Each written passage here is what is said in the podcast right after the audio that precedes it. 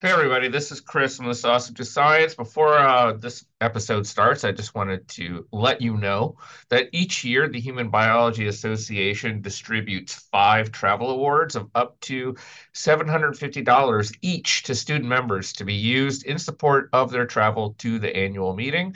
The award is open to all members residing in North America. Priority will be given to those presenting a paper or a poster at the HBA meetings and to those who've not yet received a student travel award.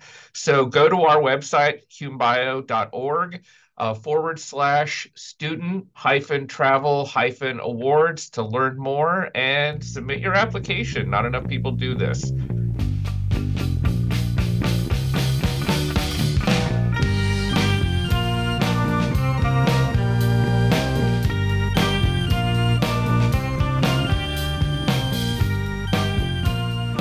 Everybody, welcome to the Sausage of Science. This is Chris. I am on my own today. Um, we are going to be talking to Dr. Shana Lou Levy.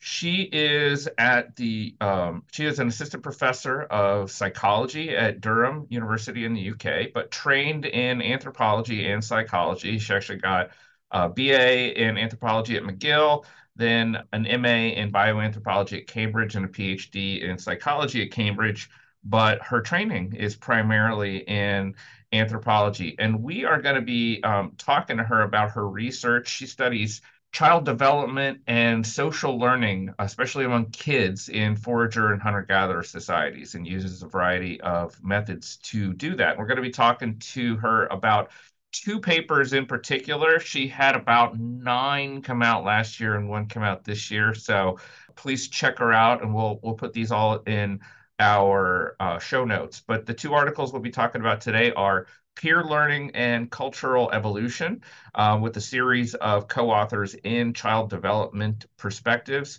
And then another article titled Child and Adolescent Foraging New Directions in Evolutionary Research, which came out in Evolutionary Anthropology. So without further ado, let's talk.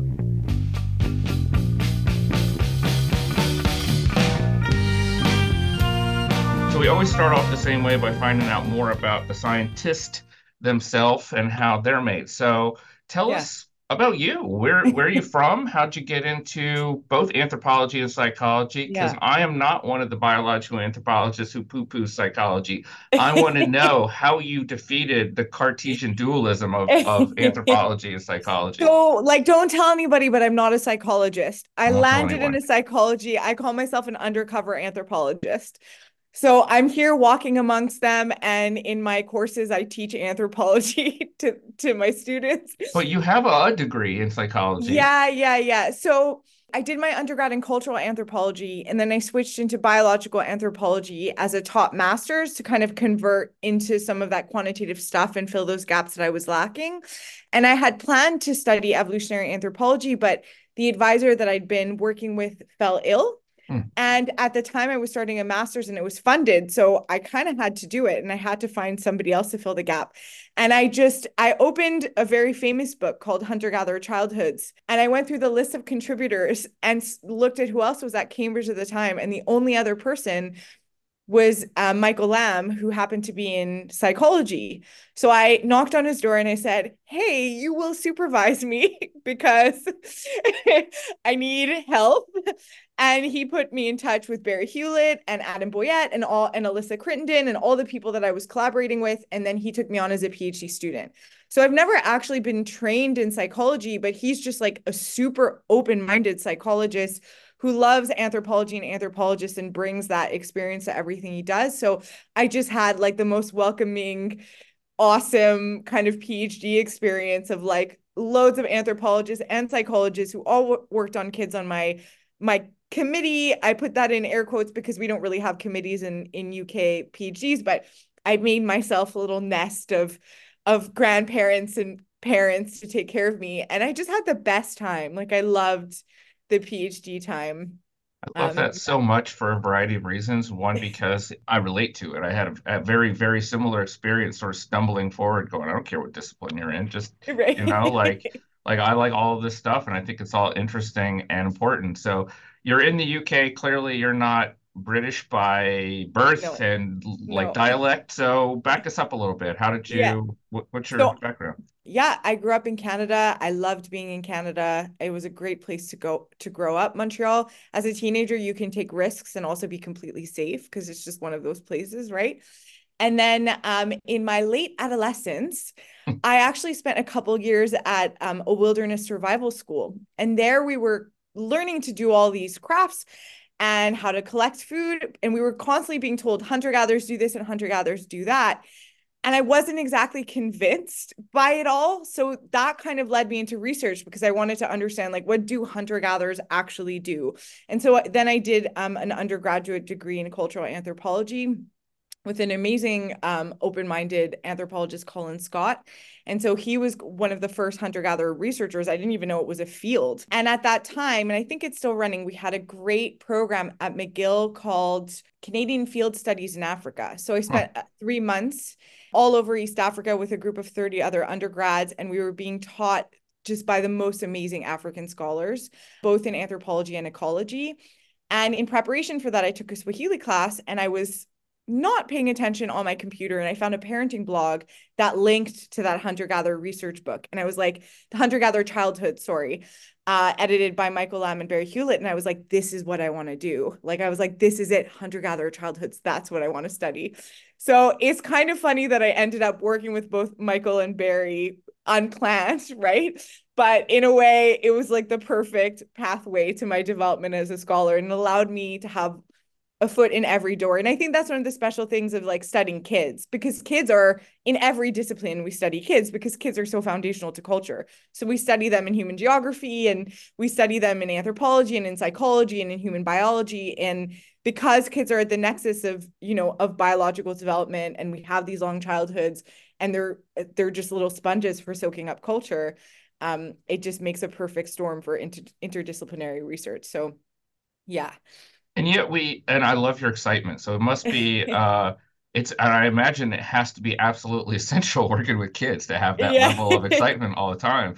And as you know, kids are understudied, right? So yeah. one, I want to uh, cite the articles because you had you know, and I'm, uh, like I said, you can say whatever you want. You had a literal shit ton of pieces come out last year. You had like nine or ten articles last year. There's already one coming out this year. So yeah. at my university, you're you're going up for tenure already, right? so the other thing I want to say is it's wonderful to hear. Like this is a human biology podcast. A lot of our grad students who listen are in biological anthropology, and in Human Biology Association, we don't get enough human behavioral ecology. And one of the things I think it's really important to emphasize is you can study cultural anthropology from an evolutionary perspective. Absolutely. That's the piece that I I, re- I completely ended up in a psychology yeah.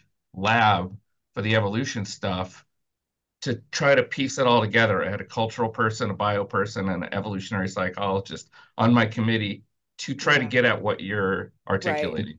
Yeah, and that. it makes it so much more fun, right? Yeah. Because you're all of a sudden figuring out, oh wait, are we talking about different things? Are we talking about the same things? There's a whole different vocabulary, whole different expertise. It's much easier when we when we like train students about like find the gap.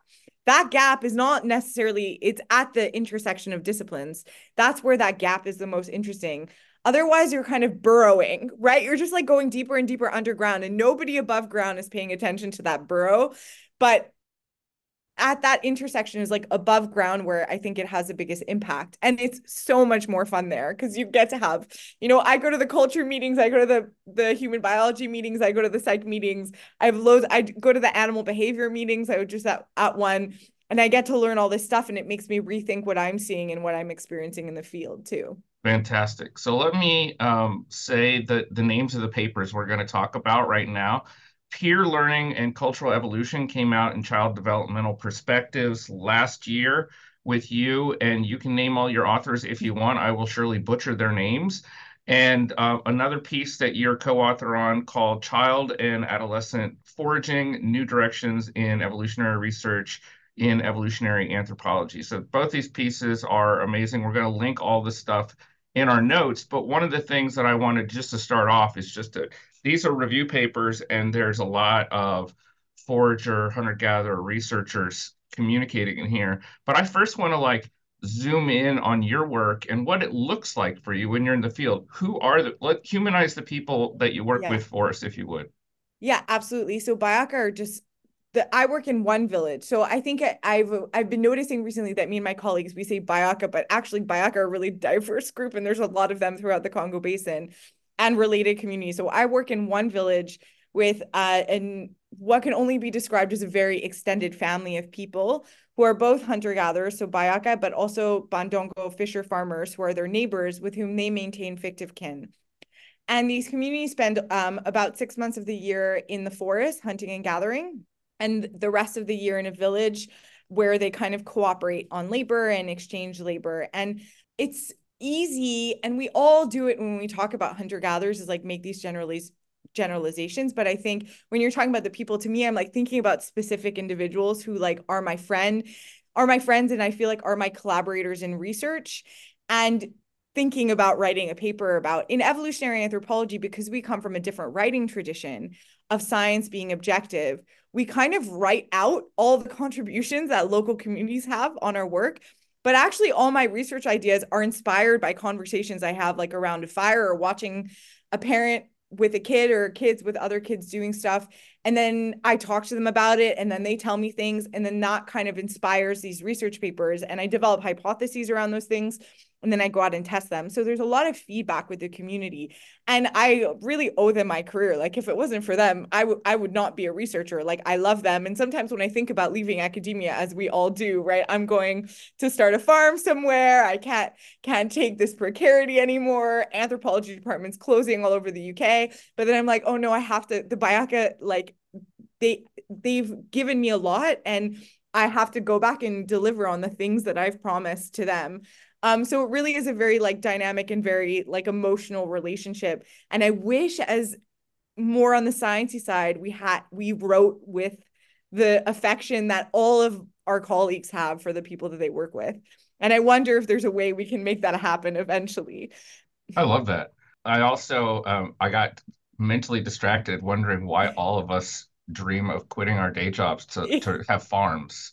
Right. Farms are fucking hard to run. I don't know what makes us yeah, think we're going to quit and have an easier time with them. Well, and I think your papers make that point. So let's get into them because the skills that these kids are developing, like again, we talk about farming and we talk about hunting, these are not easy skills to acquire. So let's just first back up and talk about the like the cultural evolutionary theory around mm. social learning, right? So we have uh, horizontal, vertical, and oblique. What are those styles and what are the predictions of those?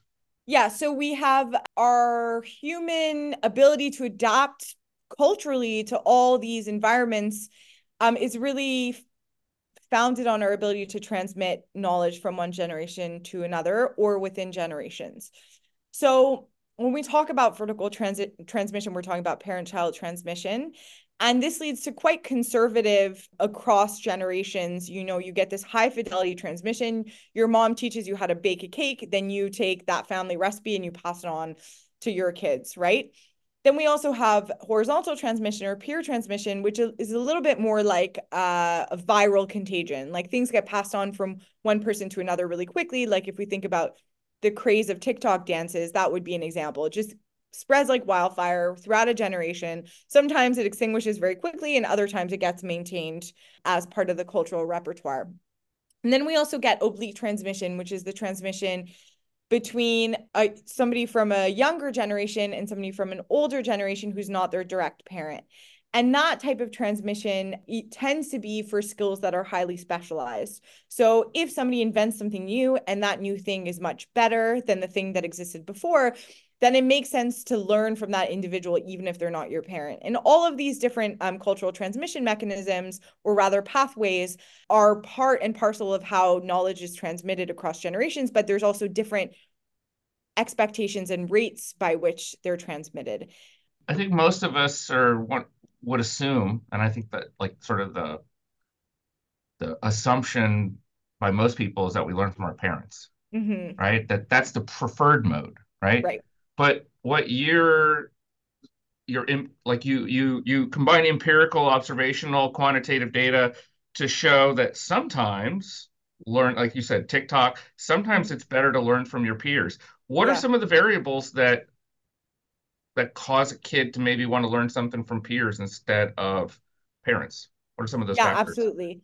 So I think there's a few variables. One is just that eh, parents have different bodies than kids. So if, for example, in a hunter-gatherer society, you're trying, you're a kid and you're trying to hunt with a spear, you're not going to be able to do that with an adult spear. And it's going to be really hard to learn from an adult to do that. So other kids will have adjusted that technology to match their smaller size and lesser strength. And so kids in Congo, for example, go out with these spears made from palm fronds for hunting rats. So they're hunting smaller prey. And that knowledge and that technology is maintained only by other kids.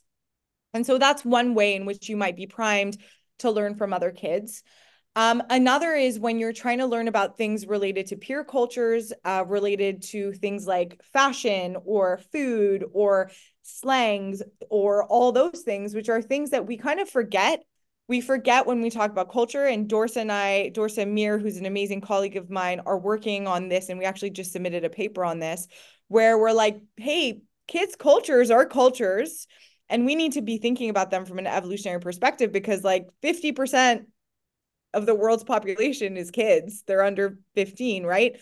or well historically now maybe more along 30% and they have their own cultures that we know almost nothing about and those cultures are undergoing also their own pressures for cultural evolution so it seems that when it comes to social things and when it comes to things related to those peer cultures kids much prefer to learn from their friends and that what i find really interesting so a lot of people's like journeys into studying specific topics are like I did this, or at least for psychologists, is like I did this research in Germany or in the UK or in the US. I found these things. Now I want to see if these things generalize elsewhere. I've kind of had a backwards journey, right? I've gone yeah. from studying hunter gatherers and I'm like, oh, might I see these trends elsewhere?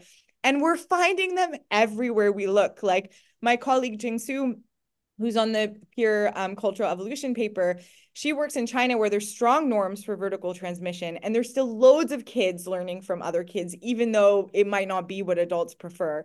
So even in places where you would expect it the least, we're see- we're still seeing it. And then in other places like where I work, that's really endorsed culturally for kids to learn from other kids. I, I raised th- triplet boys, right? They're oh they're gosh. they're in college now. So I, I actually thought, thank you. I thought about all this stuff all all the way through, like who they're mm-hmm. learning from we sent them to a more diverse school because we knew that they have privilege, they're going to be fine, and that peer, they're going to learn more that way than absolutely. And they did. They learned more yeah. because it was a failing school, so they actually learned more from their peers than they did in the classroom, and uh-huh. they learned. Uh, so I'm I'm sort of just sort of geeking out yeah. at the moment because I I so love this research and I and I, yeah. I think about child development all the time for uh-huh. for that reason. So let's let's toggle to hunting because that gives us a little bit more uh, to like focus in on and grab a hold of because hunting's a really specific skill it's like mm-hmm. teaching your kid farming like we said you know when they're young like they're they're developing some skills that like later on you you don't have a chance to develop those again so mm-hmm. you argue or you you make a point that hunting shouldn't like child hunting shouldn't just be considered from a play theory perspective mm. as training or as selection to refine skills for later in life but that they actually are selection for now. Can you explain yeah. that? Yeah absolutely. So i should give a shout out here to my colleague ed Dun yes who's really the person who not only you froze. had this idea but who's Oh yeah, sorry. Um, so I should give credit here to my colleague Ed Dounias, who's an amazing ethnoecologist and who's been working on kids' contributions to foraging and their knowledge. And those ideas that um we wrote a section together in that paper are really based off of his ideas and and me kind of latching on because I love them so much. Um, and he's developed this amazing um concept that there's imagine two concentric circles and the inner circle is like your not your sphere of use. So it's things you use every single day. And at the outer circle is things that you know how to do but you don't use that often. And if those circles overlap completely then you absolutely maximize your output. But if there's a change in the in the system then you're kind of fucked for lack of a better word because you you can't adapt. You kind of make a more efficient system when the the sphere of things that you know how to do is bigger than the sphere of things you use on a daily basis. And he has come up with this model that kids really maintain that sphere of knowledge that is kind of outside of adults' daily things because adults are kind of producing, producing, producing but it maintains all of this extra knowledge that if you have this ecological change really matters. And that's because the the foods that kids are collecting are fallback foods. They're foods that are constantly available usually birds and rodents and really like quite literally low hanging fruit. And they're always available. And they're not always like the best foods. It's not doesn't come in a high package. It's t- like i watched a group of 12 boys hunt two you know, hand sized rats and then share them amongst themselves. So everybody got one bite of food. But you can imagine that in periods of resource shortfalls, it actually really does matter to have those foods available. And he found amongst um, Massa and Musi, who are pastoralists and agriculturalists in Cameroon, that in these periods of research, re, uh, resource shortfalls, 30% of the food that kids were eating were these self-provisioned snacks from wild resources. So that's a big source of nutrition when you're already small, already vulnerable, already have high caloric needs. And I think what I love about that example too is that those are not hunter-gatherer societies, but the kids are hunting and gathering. So the kids are literally holding knowledge that the adults don't have. And I've been doing so much research into this now, and we see it in so many places. I read this amazing paper about the uh, Second World War in Japan and how kids were a lot shorter because there was a lot of food scarcity um, in Japan during the Second World War and during the Allied ac- occupation shortly after. And there's all this amazing evidence that kids were going out foraging with other kids. And these are urban kids who were shipped off to the countryside, who are out with their friends collecting nuts and berries and all, all these other things, and who are even inventing ways of collecting snails that they then bring back to their parents who then cook, cook them up and feed them to the kids. So the kids are doing such amazing work. And David Lancy has this great term. He calls kids the reserve labor force. So kids are off playing and hanging out, but they're holding in reserve knowledge and they're and they're reserve labor for if things go wrong, all of a sudden kids kick into gear and are able to help. And the knowledge that they hold is that's really different from the knowledge of adults, really helps them do that. I'm having like one, I'm having flashbacks to when I was a little kid, just sitting around fucking with ants and worms and like absolutely in the garden, just like I yeah. had that world I was honed in on. I'm like I knew where yeah. everything lived. And in the paper, uh, I think it was it, it, it was uh, Alyssa's field site where they talked about the kids and the mice. Yeah, like, no, Alyssa's was the weaver birds. Okay, but yeah. Okay, so could you, uh, rather than I, I do it, could you detail some of that? Give yeah, us some of those absolutely. details. Yeah. So Alyssa Crittenden made this amazing observation that Hadza kids in certain seasons will go out and build these sticky traps that collects weaver birds, and sometimes they eat those birds, but most of the time they play with it. So they'll make necklaces and stuff like that. And she calls it like playing with food, right? Which you know kids do on their plate, but there they're like adornments. And it seems that kids all over the place are really into birds. Like my kid right now, he's three and a half. We have a bird book and we sit at the window and, and look up different birds. He's like, loves it. And kids, hunter gatherer kids all over the world, world specialize in hunting birds. Definitely Hadza, definitely Bayaka. And I think one thing that's really interesting, because you were talking about ants and worms, is that a lot of the species that kids are paying attention to are indicator species. They're the first species to be impacted when there's climate change. Birds are one of those. Certain songbirds are the are the first to be impacted to have changes in their range, changes in their song. Toads and frogs, loads of different types of insects. And in fact, there was one recent study in Madagascar that showed that kids had more knowledge of invasive plant species than adults. So kids are these sentinels, exactly like you're talking about, keeping track of they're paying attention to all the new things happening in their environments. And I think if we let them, they could also be the first to signal when the system's out of whack, right? When the knowledge they have is starting to be out of date with what adults know because they're paying attention to all these species. And frankly, they're hunting them, they're eating them, right? Um, and these are the first species to be impacted by climate change or logging or all these other major environmental moments and that, that that speaks to the the implications, which we'll unpack in just a, a second in, in more detail. But as you were talking to, and I love you, or you said the words, I didn't have to ask the question, but it reminded me of when we talk about per- Paranthropus, you know, why do they have big chunky teeth? Well, so they can Mm. ha- eat fallback food if they absolutely need to. Right. I love that, and I just started thinking like, oh my God, they they do the fallback foods. Like our kids are keeping our fallback foods in our repertoire. Mhm. So all the things that you might not, and I ask my students this all the time, like, what would your fallback food be? Like if you were starving, like what what is the last thing that you would consider consuming in your Yeah. cabinet? Now I'm going to ask them what they used to stick in their mouth when they were a little kid, because that might Yeah. be a better indicator. Yeah, absolutely. And I think until very recently, like kids would go out and collect apples. They would collect mulberries. Like I remember being with a woman who who who got quite emotional because she saw a mulberry tree and she was like, "Oh my God, I remember being a kid and eating this." And it was like a feral mulberry tree, you know, like at a highway stop, like in the middle of of nowhere in Oregon, right? So I think because we're growing a little less food Yeah. and kids have a little bit less chance to play outside, then in terms of fallback food, those resources are disappearing. But kids are doing other things in our culture, in Western culture, with access to technology, that's quite innovative. Like adults are making the technology, but kids are reinventing and redeciding how they should be used and how they should be used to share information.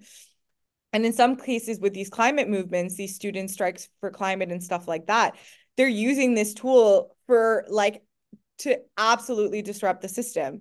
And I love that because these kids are getting together and they have this critical mass through through this social media that's not designed to disrupt the system necessarily right in fact and we we could argue or at least not in the way that the youth want but then they're they're reappropriating um, these technologies to serve their purpose to serve their purpose and to make a different world and so Dorsa and I our papers actually called children as agents of cultural adaptation because we really want to rethink what kids are doing in terms of literally changing their communities and their cultures I love that. I love that. And um it it speaks to something that that I always well, I always emphasize to my own kids, right? Like you don't need to wait till you get a degree or whatever to be an active contributor to culture. You became an active contributor to culture the moment we you were born, right? Like we have, we have modified the world around you. So yeah so you've already been partaking, you've already been a participant. You might as well have some agency right. in that.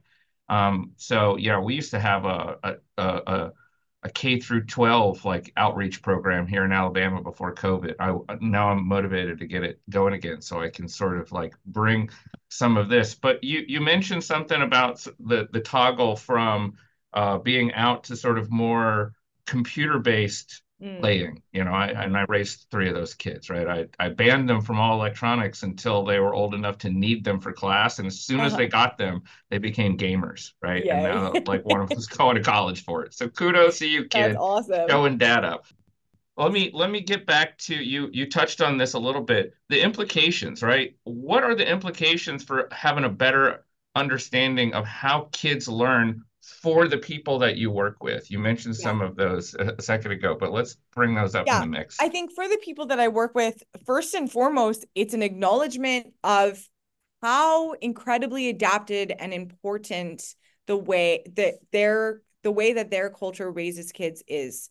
There's a lot of exportation of child development policies and programs that tries to make other people like us, and that's not great. Like we should be paying attention to what people do and seeing what the benefits are of that first before we even think about whether or not they need an intervention, right? So I think that's just first and foremost, like not only do they accurately tell me all the benefits of learning, but when I read educational research, I find those same themes, the role of storytelling in generalizing um, and in behavioral flexibility, the role of peer learning and increasing knowledge and being generative and allowing kids to have knowledge that neither of them had before. Like there we know from the 70s and 80s that that's happening early developmental research right but still we for some reason when we export especially schools we expect a teacher to be sitting at the front of the classroom doing an information download. And it's just out of touch with how we know kids learn generally and with how especially kids learn in these communities.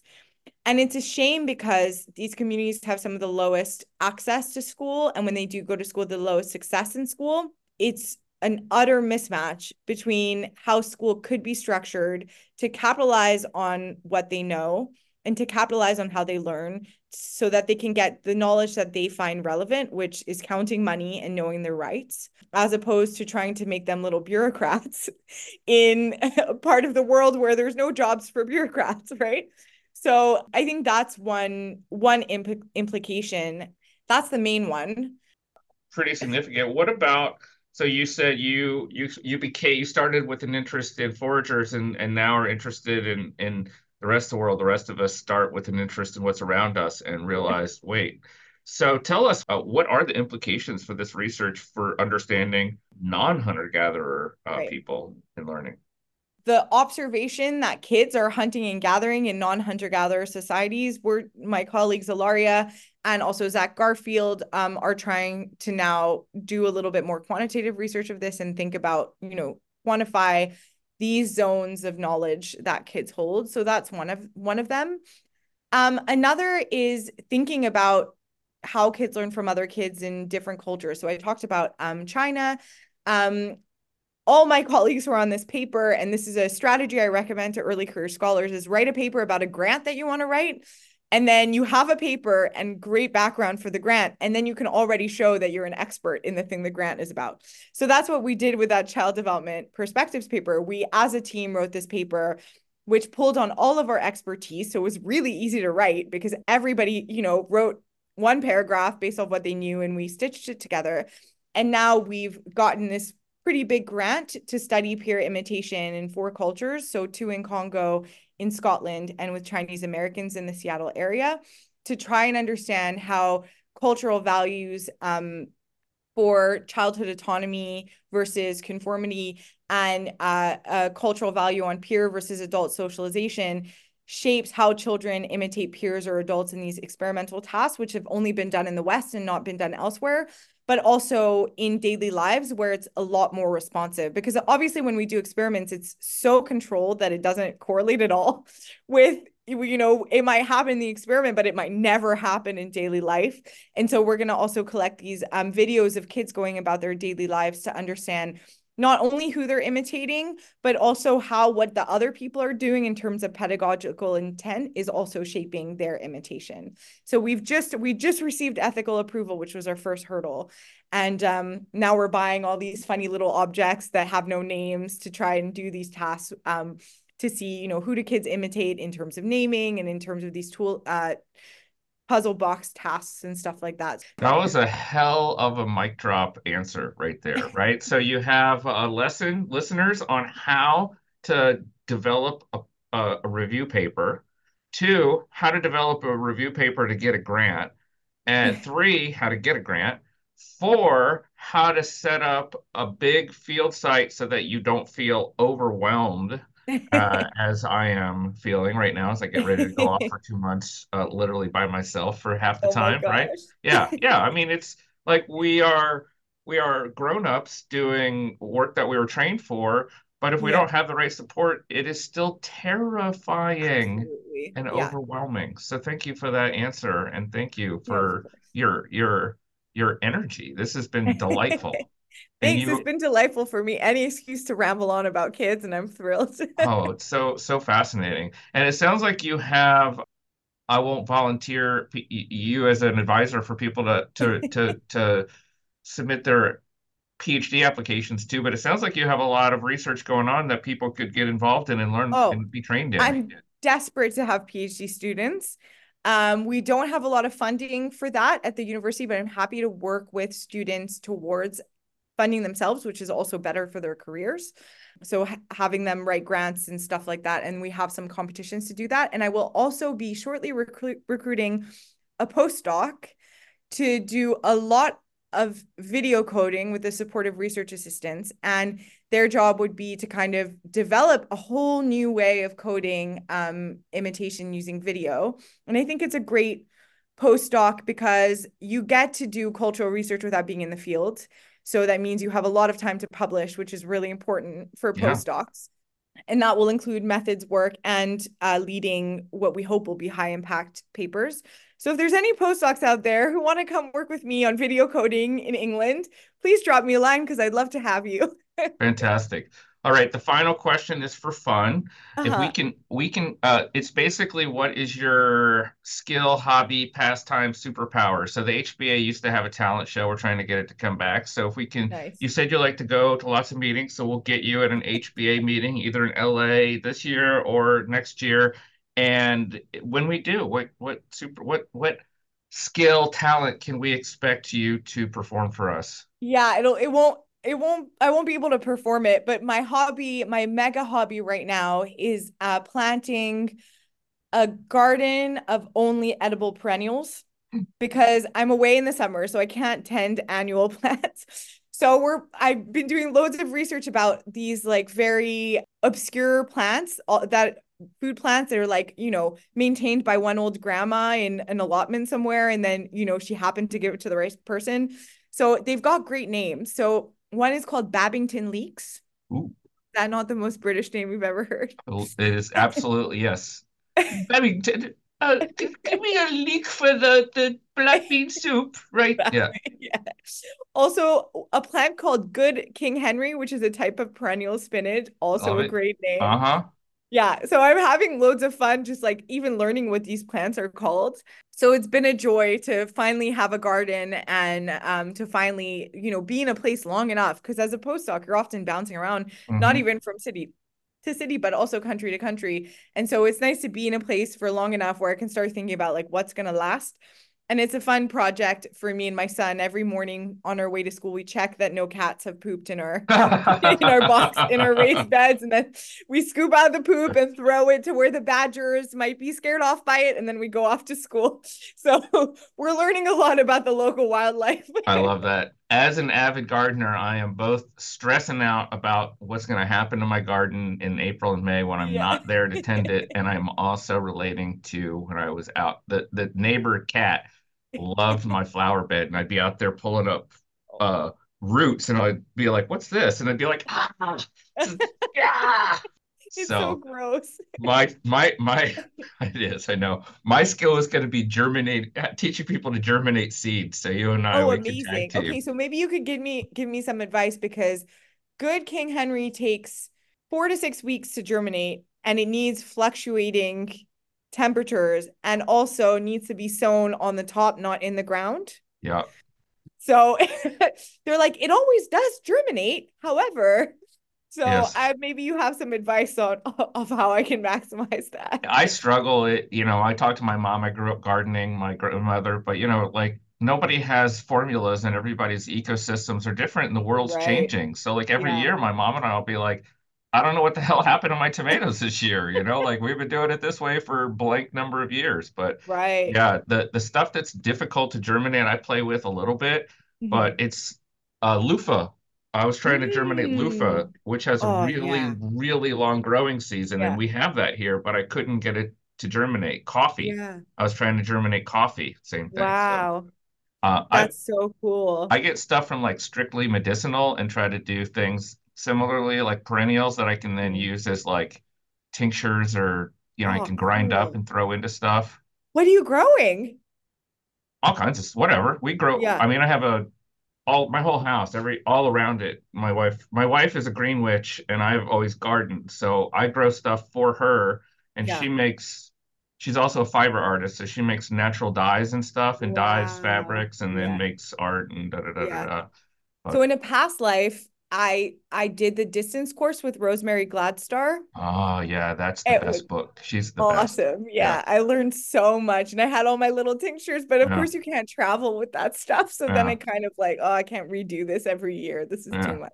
I just Yeah. try to keep some stuff around. I got a dehydrator so I can like, you know, That's as I collect stuff and learn about it, it takes me a while before I'm willing to stick it in my mouth.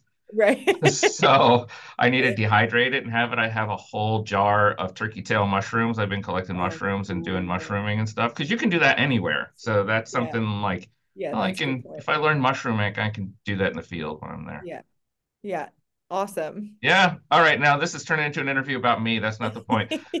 Thank you so much. It's no, no. It's that that means it's that it's a good interview. It means we had a rapport. So it's been Yeah. great to talk to you. I really It's enjoyed been this. great to talk to you too. Yeah.